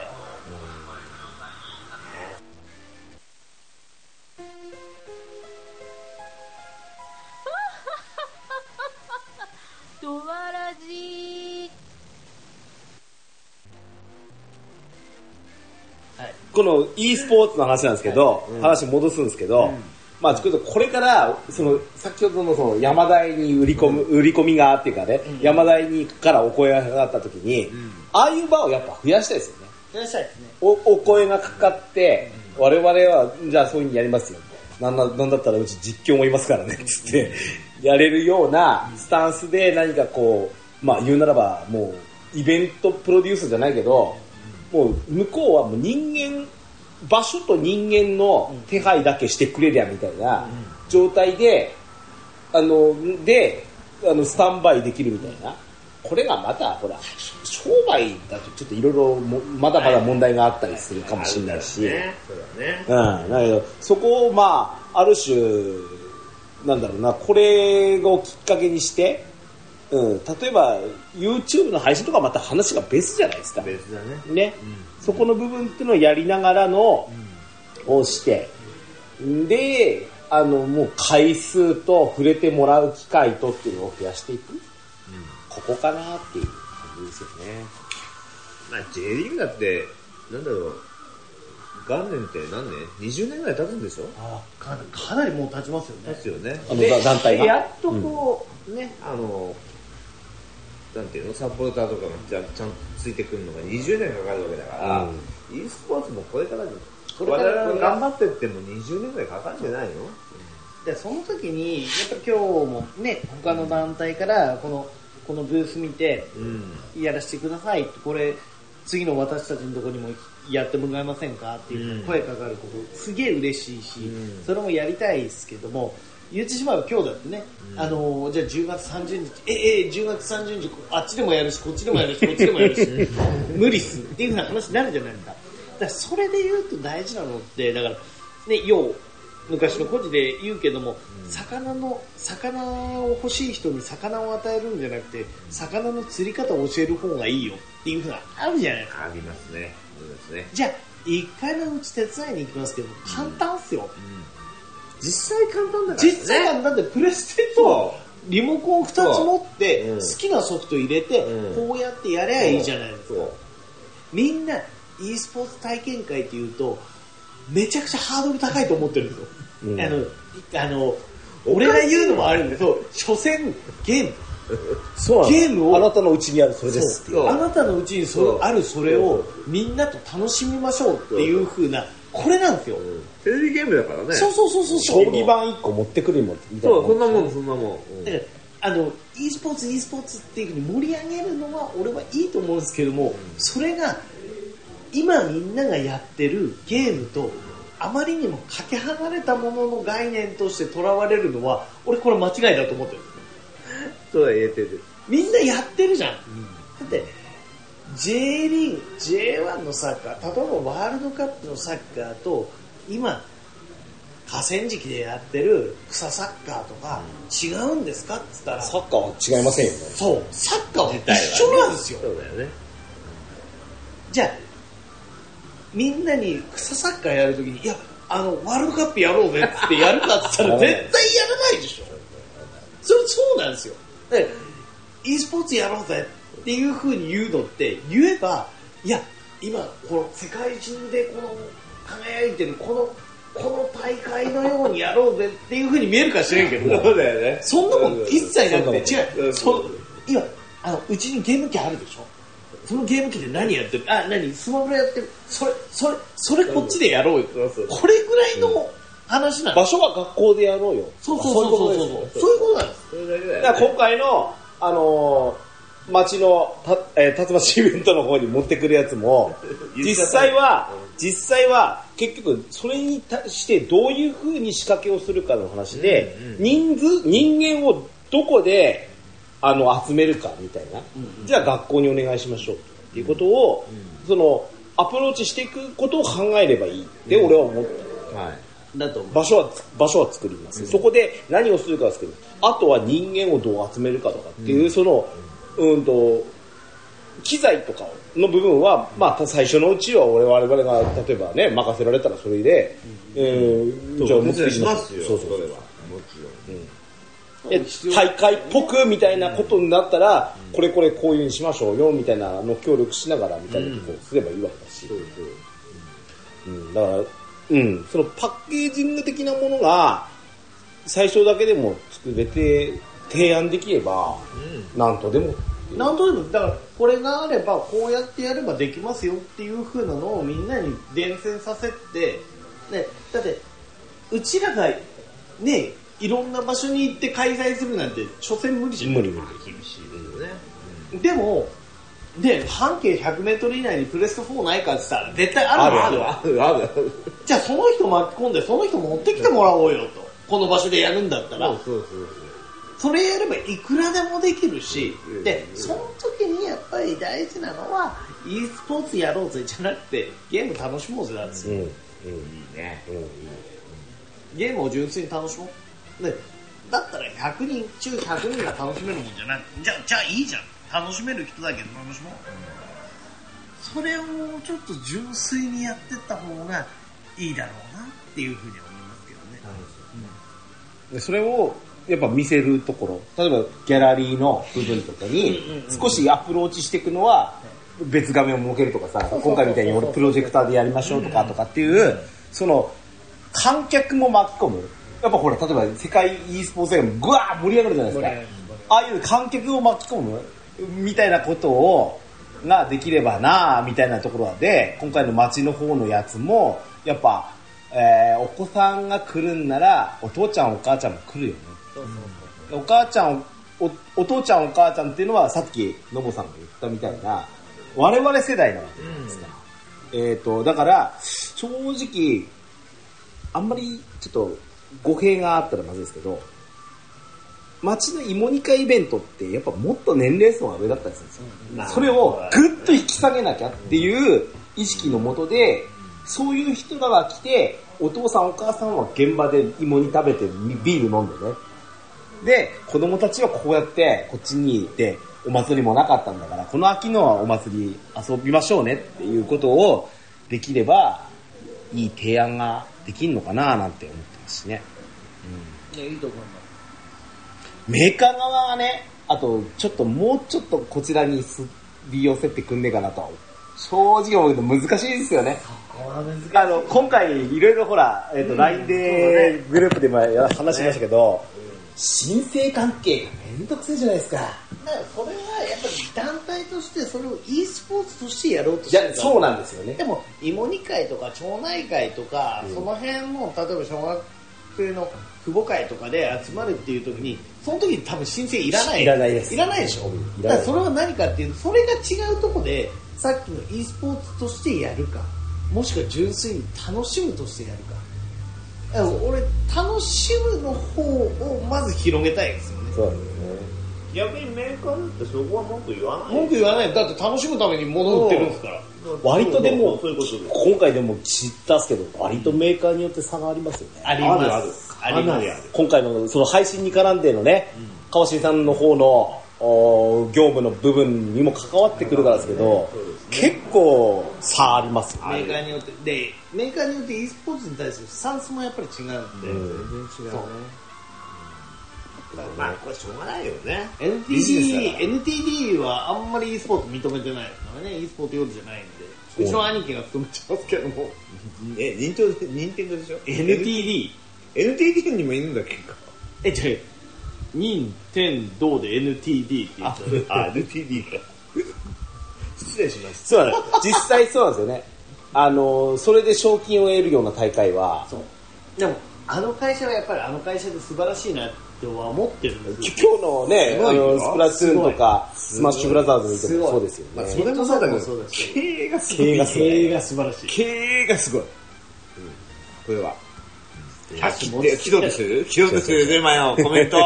キャッシュ持ちすぎだからな持ちすぎだよあそこ。で不死鳥と呼ばれるように何回もやっぱりやって。でやっぱ任天堂さんがやっぱ素晴らしいのってブレないんですよ。ねそう言うても言うてもソニーは何回かブレたじゃ何度もブレてるやつ。今回もブレ始めてますけど、なんか言いたそうですねケンチョウ他の？え S2 さんはちょっと、SD さん他の他のゲームメーカーも結構ブレることあるじゃないですか。うん。任天堂はブレないですやっぱり、ね。でもあれもブレてない。ドリキャスの失敗もあったかもしれないけども、セガ。でもあセガ。だドリキャスはセガ。えっ、と64か。64だ。64と、64もね。うんと Wii U はそうですよね。ああ失敗ですねはいはい。はいはい確かに Wii U もそうだね。でもあれあれって思いながらも今回スイッチの物語もそうだし、やっぱり路線がね見てる方向がねエンターテインメントなんですよ。うん純粋にうん楽しいっていう風な。楽しませようという。楽しませようのそそれの気持ちを持ちはすごいす伝わる。ごく感じます。ね。子供にうんさせてても、まあ大人がやっても、安心安全はもう任天堂ってイメージすごい強いですよそれはあるね。だ大人が楽しめるゲームっていう風な路線というよりも、子供を楽しませるそのために大人をどう巻き込むかっていうここういう風な路線になんか見えてて。それはあるだからまあ、うん、そのメーカー側の方も、例えばこのさっきのストリートファイター6とか、あーなんかもうそのなんか、まあ、こキャラクターを、まあ、増量していくためにダウンロード販売するんでしょうけど、例えば我々がその大会を行うときに、ワクワクカップとかであのローディング画面にさ、でっかでかと書かれるみたいなことが、例えば安価でできるとかなんだよ。俺変なガチャとか入れられるより全然さ、まあ、すごくいいですね。うん、後ろのさ、看板に、ワクワクラボみたいなのがこう看板に入ってたりとかするとかね、御社の名前も入るとか、みたいなのだと、なんとか建設みたいな話が出るとか、いうとか、スポンサーがあったら、うち冠スポンサーするよってね。あると思ううんよ。それが、ある程度ちっちゃい大会だったらこれぐらいの、うんあの、金額でやれるんですよ。それ、それするともう、実は配信も全部 OK なんです。とかって言われたら、おやりますよね。やりますよね。そういうのが、メーカー側もやってくれると、だから言えばその、それで言うとケーブルテレビとかってすげえ俺はねあの可能性あると思ってケーブルってローカルじゃないですかうん。あのやっぱこれで e スポーツのやつってあのスト5とかもそうですけども途中 CM で入ってくるのって全国もんの全国のスポンサーしか出てこないですそうですね。はっきり言うと見たことないメーカーとかばっかりなんですよ、この会社何って言われますよね。あれって結局言えばアクセスポイントによって制御かけれるんですよそうですね。だったらこの周辺のアクセスポイントだったらこれっていうあのいやそうですよ。今、ヤフーの検索する時の広告って、割と地方のやつがボンボンボンボン出てるよね。あそれだったらストファイにワクワク出た方がいいじゃないですか。まあまあ、そうなんだけど、だってこの辺の人がストファイ見た時にあの CM で例えばね東京とかの会社とか九州とかの会社見てもしょうもないわけですよね。うん。でそれによって直し知ることはできるんですけどね。そうそうそうそう。うん。だからそうではなくて、我々の生活に密着するところの、ああ、なんですか、木村がスポンサーなのみたいな。そそれは自分ちょっで分かるんですよ。とちょっと嬉しくなっちゃう あ、そうなのみたいなね。でもそれが安価で出せる、このローカライズされた広告っていう風なのは、うんこれからどんどんどんどん俺は俺は必要だと思インフットボールとかもそうじゃないですか。うんね、あの、ど、サッカーの広告、後ろの看板が、ケーナミばっかりでちゃ面白くないじゃないですか。ケーナミね。うん。だって言えばだってモンテの試合だってそうじゃない？ですかだってモンテのホーム戦なんて多分全国の人が見たら知らないようなメーカー。あ、随分ローカルなんで、それはだ我々が今日例えばエアウェイゲームだったら、ね、岡山の、そうそうそうそうスポンサーだったりする。それぐらいでいいと思うんですよ。だからホームアウェイあっていいと思うんで、だからそう宣伝の中にもホームアウェイあっていいと思う、俺は欲しいのはやっぱホームのですね。広告枠、これはああってもいい、な何ここってこんな e スポーツに力入れてんだって見えるわけですよ。そうそうそう、それって宣伝にもなるし、我々がそういう、うん、そう、あの、だから広告って、広告媒体って、やっぱもう、いろんなとこで、あの、もうインターネットになってもうす20年ぐらい経つのかな。うん、徐々に、うん、あのーなんだろう、テレビ広告、新聞広告から徐々に変わっていってるわけじゃないですか。これからうん、これからも柔軟にそういうのをやっていかないといけないし、と思うし。いやだからあのーねあの5月に武井さんの方にも書いてあったけどもあのドイツのマクドナルドかな、マクドナルドがもともとえっ、とサッカーのリーグのメインスポンサーだったのをそれをやめて e スポーツの方のメインスポンサーになったっていうのはあるんですけども、そのマクドナルドが変わったすげえね。それはそれでいいと思うまあね。でもそれをうちらのゲームやってる時に画面で見てもへえじゃないですか、マクドナルド頑張ってるのに、本当に見たいのってやっぱり地場であどこが e スポーツに興味あるのとかそういう風なところやっぱり見たいなと思ってもっともっとローカライズしてってもらいたいなっていうふうに思います。ね。そういう意味ではやっぱケーブルテレビさん、そうケーブルテレビはこれからこれからかなりこうだと思いますよ、やっぱローカルの通信っていう風なの。そうね。とみんなやっぱりね、まあただ、幸いにして我々この地元に、変な話ですけど、そこそこ大きなケーブルテレビ局って、やっぱり実はあんまりないんですよね。この地域本って。当はないん。だよね。うん。NCV さんって、近隣新潟とか福島とか、なんだったら函函館局みたいに、遠隔地に実は支局があってっていうのが、よほどないと思うんですよ。ないないないないだって山形市自体のケーブルテレビもやばいかそそれあんまり言わない方がら。そう言わない方がいい。ああねそう聞いてもら。あ、わかりました。だからそんなので、いやでも、あの、本当に、いい巻き込み方もしてると思うし、向こうにも巻き込まれてる部分その、まあ、もう今日、もうこれ締めますけど、あの、皆さんこの、今日はその我々が地元で何やっていこうかって話をしてるんですけど、このリスナーさんって全国にいて、九州とか、あの、ち中国地方にも結構いらんですよな。へー関西にもいるかな。はいはいえーその時に、他人事だではないと思うんですよ。いや、そうだよね、もちろん。うん、今回実は俺ツイッターであのこの街のイベントの改造案を提案して通ったってツイートをしたらある宮城の人がうちもやってみようかなって言ったんですよ、その時に何をやっていくかってさっきののぼさんが言ったこれを何も難しくないんだってことをできる人間がいるかどうか。はいはい今回俺はオープニングトークで話しましたけどあなた方がこう言うならば土台を少し作り上げてきたところに俺は乗っかったんですよ。なのでそこに俺は俺なりに楽しみながら やっぱりあのどうやっていこうかっていうのをいろいろ協力したいなって思うわけですしあありがたいですね。ありがたいですよね。だから顧問なので、いや、うん、皆さん、だから全国のこれ聞いてる人も、何の話し、最後まで聞いてくれたと思うんですけど、多分ねもう聞いてる人ほとんどいなくなってる。いや、あいいからその、ろそろタクシー頼んで。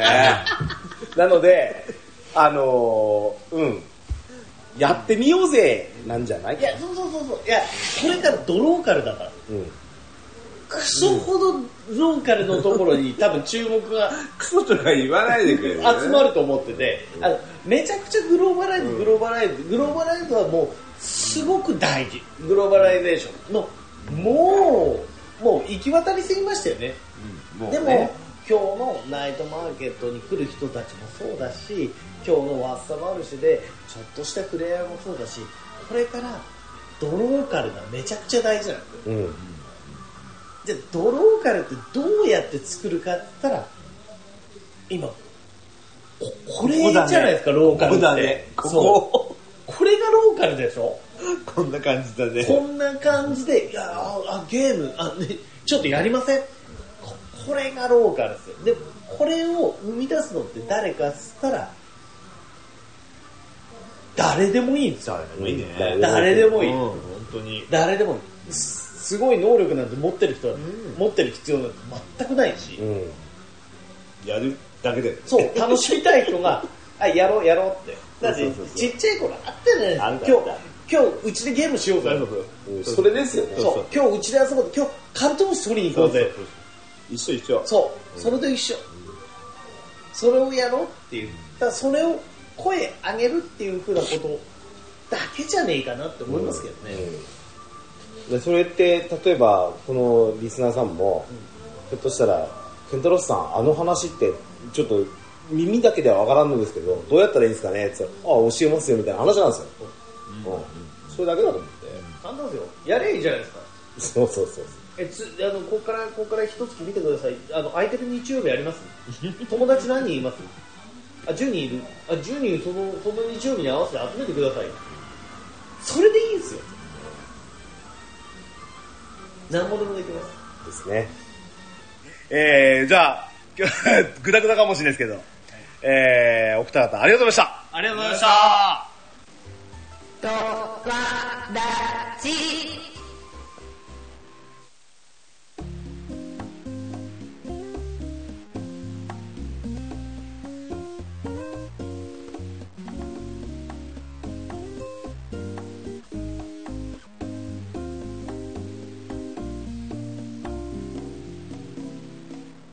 エンディングでございます。はい、どうでした？お二人。ちょっとあのほぼ無茶ぶりで登場いただきましたけど今日。感想。あ長い。個人的にはすごいあのー、長かったなって 思いますね。どれぐらいカットして出しますかわかんないやっですけど。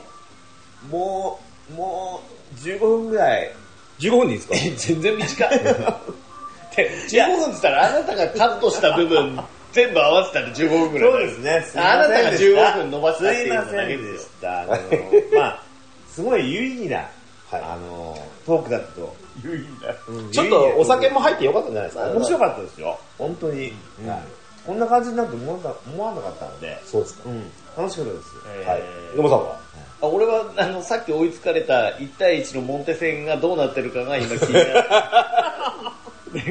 あのまま見続けたら 多分収録になってないなと思って今、はあのーねちょっと打つのをやめましたけども、はい。それが気になってる感じですかね。いや、ちょっと真面目に。真面目な話。ど、どどうでした？いやでも真面目な話はだって俺本編で話しました。よまあそうね。ゲームは楽しむもの。楽しむもの。楽しく楽しむもの。これをみんなでやりましょう。うん。そこに小難しい話もいらないよかったね。なんかね、今日はそんなが、そう。それがそれがやっぱり今日ちなみにさ、うちの息子来たじゃないですか。はいはいはいはい。あの、久しぶりじゃね外でゲームしたのって言ってそうだなーって。あその、あの、天満公園では、い小学校の頃、あの、DS 持ち寄って、モンハンしたんだって。へあ本当？へそれ以来、しかも同じ場所なんだねって今日言ってましたね。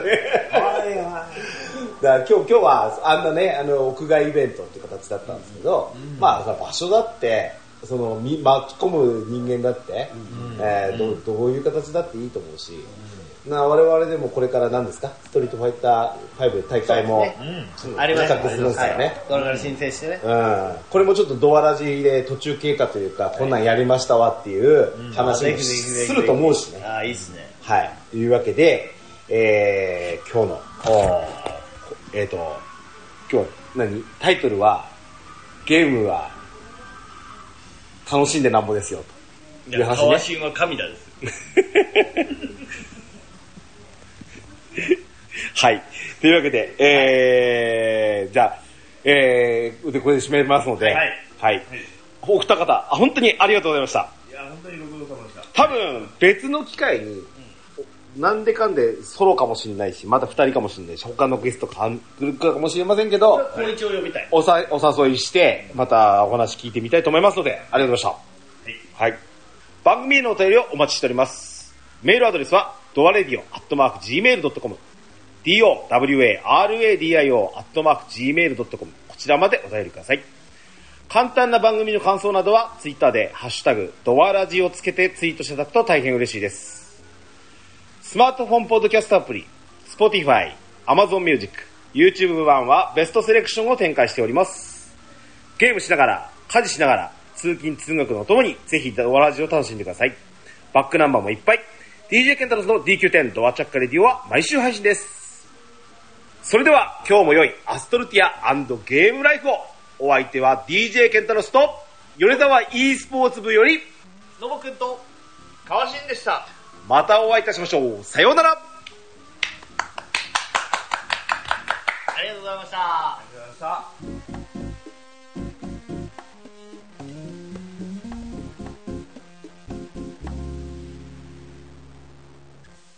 おまけトーク。のぼさん、伝説のオーガバトルを熱く語るの巻です。どうぞ。えでもえなんですえこれ俺純粋に川新さんにちょっと聞きたいことあって。一番歴代一番好きだったゲームってそう二つ聞きたくてハマるきっかけになったゲームと歴代で一番好きだったゲームまずは、ゼビウス。おー、へゼー。ビウスって。シューティングゲームです。あナムコのね。はいはいはいわかります。ゼビウスで、あ何歳の頃ですぶか、え？何歳の頃？それは、中学か高校の時かな。あーフあれァファミコン、アーケードかうん、アーケード。アーケードアーケード。うん、まあ、しょっぴかれたけどね。ら。その、その話なんです しょっぴかれた後も続けたね。うん、それはいいんだけど、その後は、ちょっと、あれかな、停滞したかな。うーんまあもちろん、あの、RPG は続けてたんだけど、ドラクエ一とか。通りやっぱりやってましたある程度はね。で、結局、すごいハマったのは、モンハあもう、はるか後ですね、じゃン。うん。ものすごくハマり出したのは、モンハそれこそここ数年じゃない？ン。いやー、なんだろうな。そう、うん、まあ、数年っていうか、十数年前。20代、30代の頃に、これはってみたいなのはないんですか？のゲーム？は、マリオと系かな？マリオ系。うーんそれやってた。いきなりハードコアに行きましたね。黙々系一人で。うん、どっちかっていうと。っていうか、昔のゲームってそうじゃない？まあね、まあネット通信もなかったしね。そう。だからオンラインになって、あのパネルディスカッションでも言ったけど、オンラインになって面白い感じたのが、もあー人とやるというねう、そう。うん一緒にできたっていうやるっていう。はいはいはいオンラインで何人かで、知らない人だけど、はい。はいはいはい。やったのが、これは面白いなって思ったのがもう、で、そっからやっぱり続々とフォートナイトやエーペックスそうに、そう、いろいろ入ってたから出ちゃったからね。シューター系対戦の方にね。そう。よりでも難しくなっちゃったね、ケンタロウさん、前からゲームが好きなんでしょうんえっと40今7ですけど、お小学校の時にファミコンが出たんですよね、そこから欠かしたことがないです。へちょっとやめたっていう日もないです。あ、ずーっとゲームはやり続けてる感じ。それはでもやっぱりファミコンの頃ってすげえ俺ゲーム下手くそで。はいはいはいはい。でもやっぱロールプレイングだったんですよ。神反射神経がいらなくてコツコツずっと長くできるっていうのはやっぱドラゴンクエストが出てきて、はい。だからこそこうこういうドラクエ系のポッドキャストをやるきっかけの一つにはなってるんでなすけど。うん、だからなんだろう。でもゲーセンに行き出してから高校時代中学校の後半ぐらいから行って衝撃を受けて、で、えーゲームセンターに通い出してでストリートファイターというものに出会って、っていうのがやっぱ俺の思い出にあるからこその今回のここに繋がってるのかなとも思ったりするのね。ね。その時からブランカ使ってますよ。あー、その時からの思い出のキャラはブランそうそうそうそうそう。人がみんな使ってっから使わねえのやろうぜっつって。やっぱ周りに誰も使わない。もんね。た使わないでしょ使わない。この間さあの決勝で戦った、山田？うん、山田さんから対戦直後にあのあの喋ってあのねブランカつあの強いブランカの人って見たことがなくて言われたのがすごい嬉しかったですもんねえ、でもだチョコブランカさんってブランカさんに、ブランカまあ名前がそうですからね、うんえ、部長はどうなの？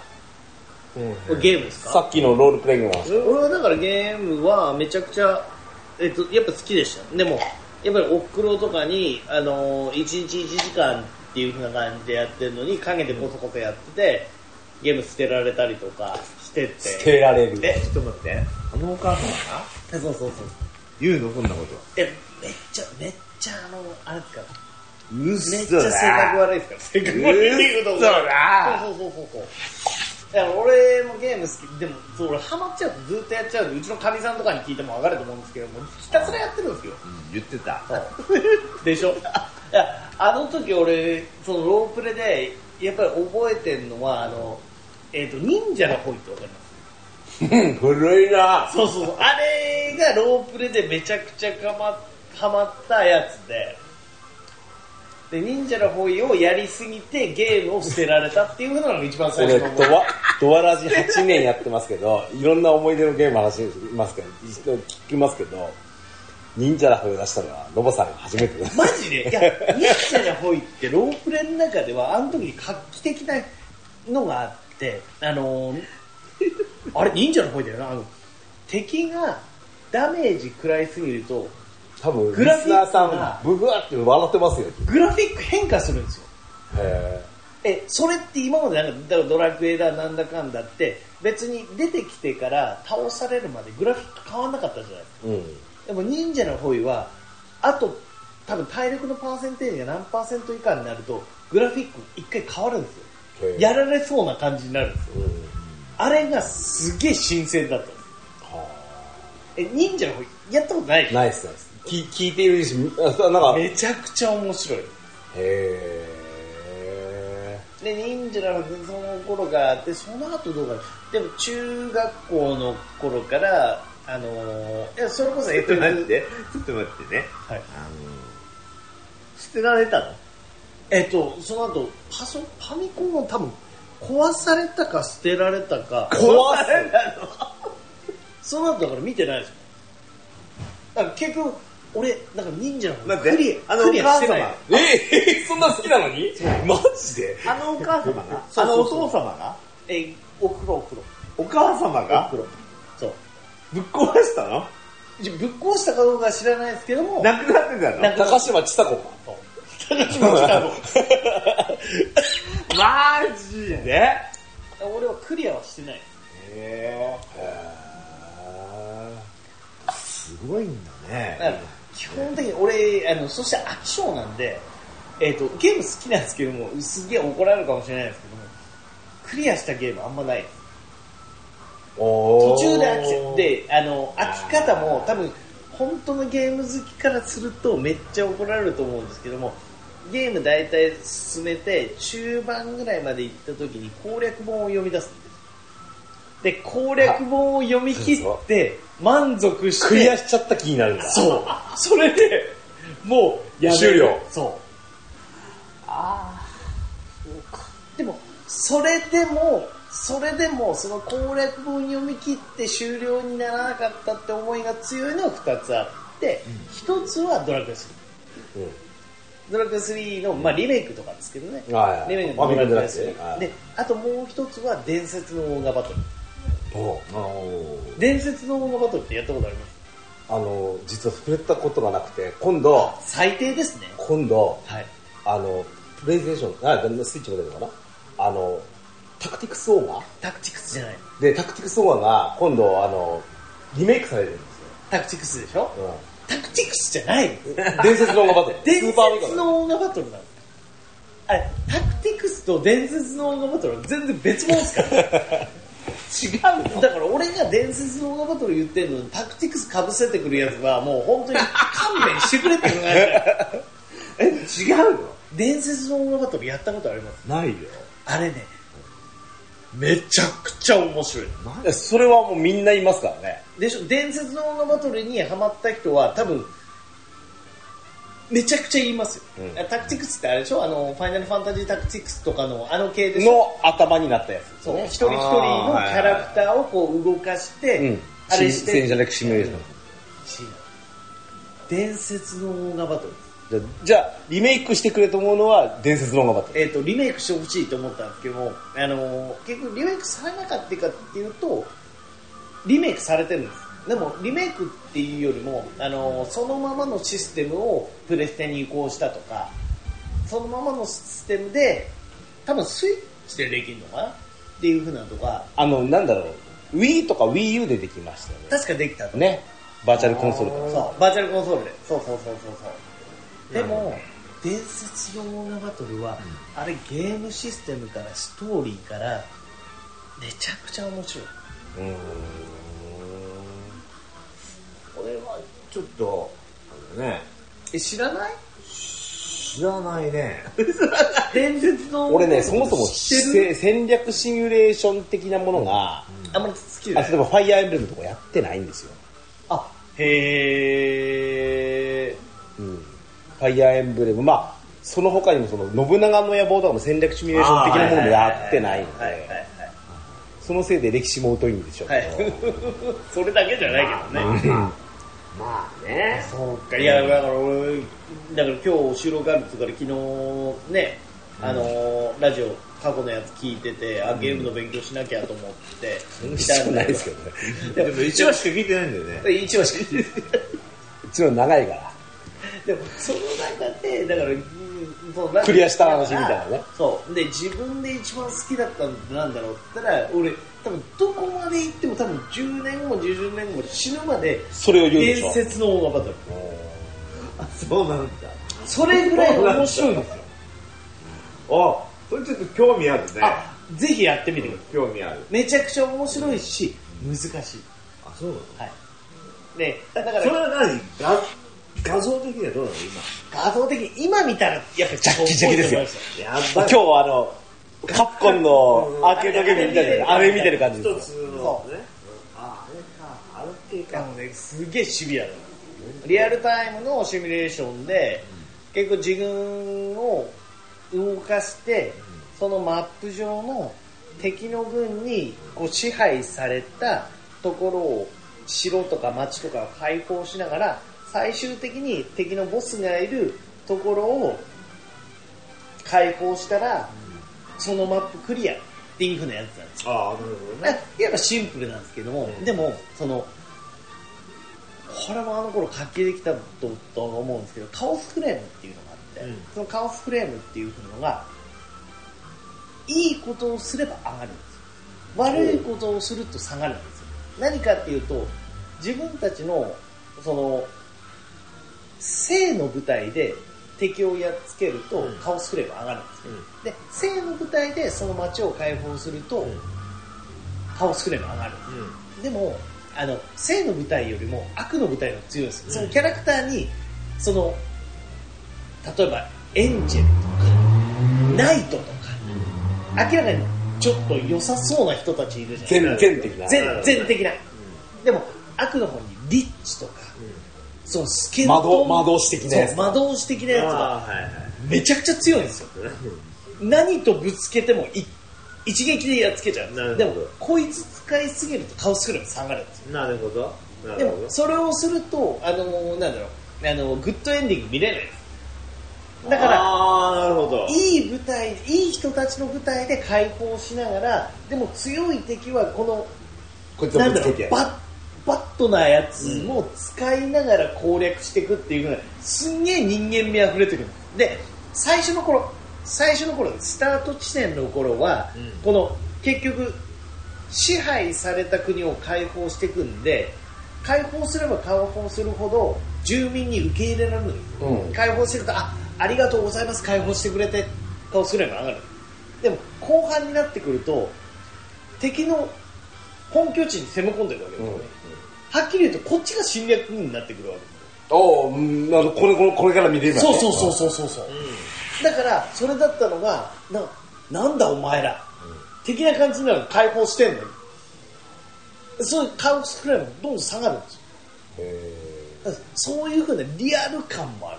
ですげえゲームとしてもシビア。で難しい。ね。でプレイの幅が強いで、うん影の、あのーすげえレアキャラとかをこう解放するのもすげえ深みもあってめちゃくちゃ面白いなるほどね。深いんだな。深い。あれ伝説のオーガバトルはうん。めちゃくちゃ面白いやる環境だよね。あれはやった方がいいですスーパーファミコンさんね。スーファミ。スーファミスーファミでも今できるメ、あれは？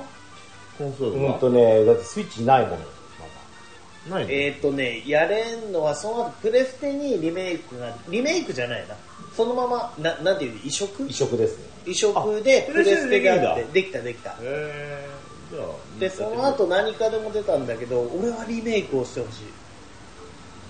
あのそしてリメイクするんだったら何一つグラフィック以外はいじらないでほしい。グラフィックはちょっとね、変えてほしいよね。グラフィックはやっぱり今今風に変えてほしいけども触らせられやすぎ、やそれ以。外は何一ついじらなくていい。音楽。音楽はね。覚えてない。ああでもね良かったっていう人いるな。うわー懐かしい。どこ？どこのメーカー？あれねえーっとね今はもうない会社で。すあ、買収された？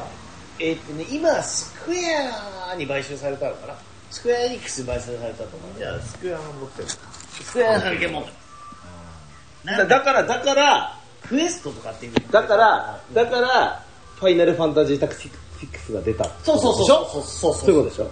あ、そういうことね。そのシステムをやったんですよ。なるほど。やってあれ好きな人いっぱいいるじゃないですか。タクティクスオーガはその流れを組む形で多分出てると思うので、で、その、で、でファイナルファンタジーの呪文とかを全部それに落とし込めばもっと売れるでしょっつってタクティクスオーガ。そういうことなんだ。でその後ファイナルファンタジータクティクスでファイナルファンタジーは、うんあの、なんだろう、もう、あの、ロールプレイングの王道のナンバリング路線と、うんそうじゃないものっていっぱい出してたじゃないですか。その時の多分一本ですよね。なるほどね。だからそれで言うと、だからさっきもね、つい10分前にその会話ありましたけども、伝説のオーガバトル好きなんですよ、ずっと。あ、タクティクスオーガねって言われるんですよ。なるほどね。なるほど。違うから。そのゲームじゃないから。そろそろタクシー呼んだ方がいいんじゃないかな。